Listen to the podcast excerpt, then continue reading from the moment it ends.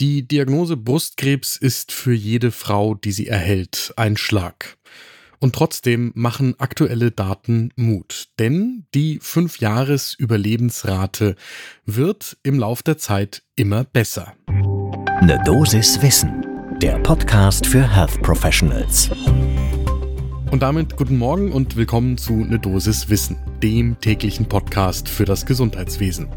Hier geht's werktags ab 6 Uhr in der Früh um die Themen, die für euch tatsächlich interessant sind. Ich bin Dennis Ballwieser, ich bin Arzt und Chefredakteur der Apothekenumschau und ich darf euch im Wechsel mit meiner Kollegin Laura Weißenburger eine Dosis Wissen präsentieren. Heute ist Freitag, der 4. August 2023. Ein Podcast von gesundheithören.de und Apothekenumschau Pro. Es gibt eine neue Studie, die gerade im Juni im British Medical Journal erschienen ist zur Frage, wie sich die Mortalität beim Brustkrebs in den vergangenen Jahren und Jahrzehnten verändert hat. Und das Ganze ist eine Auswertung von Krebsregisterdaten in Großbritannien.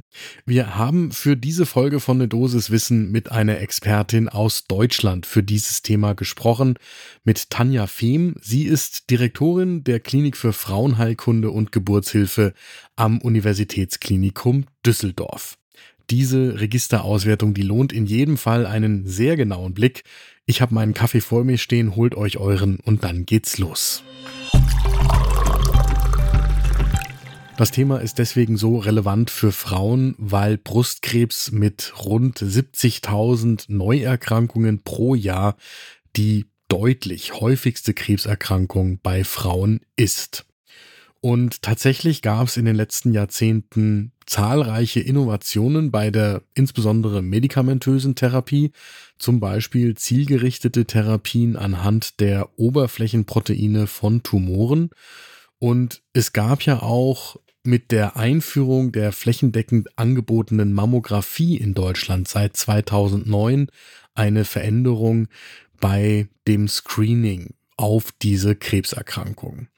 Heute sind Frauen im Alter zwischen 50 und 69 Jahren bundesweit alle zwei Jahre zu einer für sie kostenlosen Mammographie-Untersuchung eingeladen.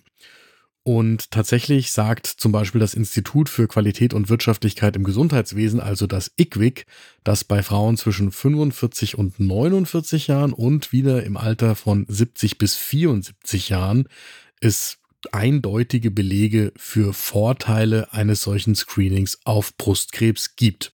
Tatsächlich ist ja die Frage immer wieder umstritten und diskutiert, für wen genau das Mammographie-Screening sinnvoll ist.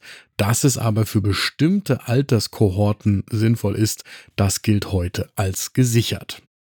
So, und in der aktuellen Studie im British Medical Journal, da legen Carolyn Taylor und KollegInnen von der University of Oxford Daten britischer Patientinnen mit Brustkrebs vor, die zwischen 1993 und 2015 erkrankt sind.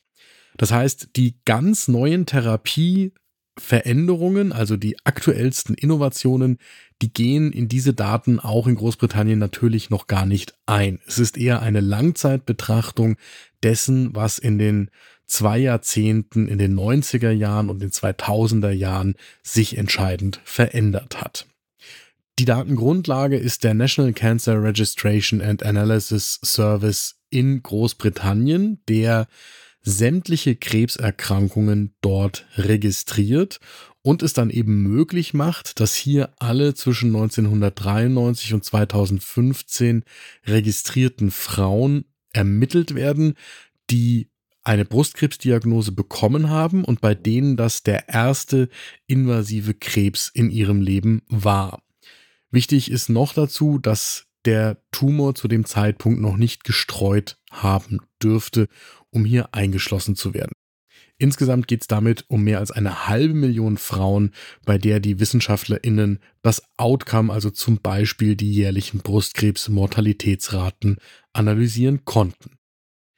Zu den Ergebnissen. Unabhängig vom Kalenderzeitraum der Diagnose gab es ein sich wiederholendes Muster.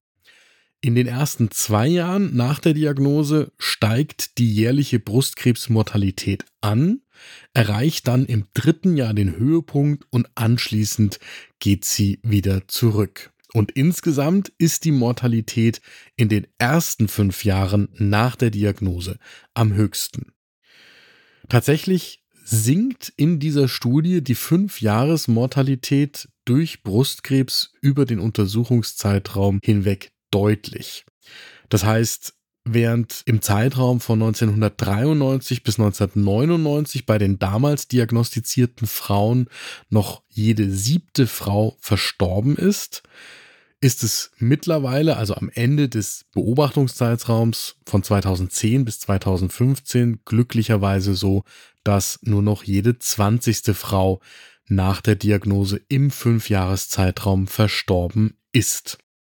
Dabei ist die jährliche Sterbensrate immer noch abhängig von verschiedenen Faktoren.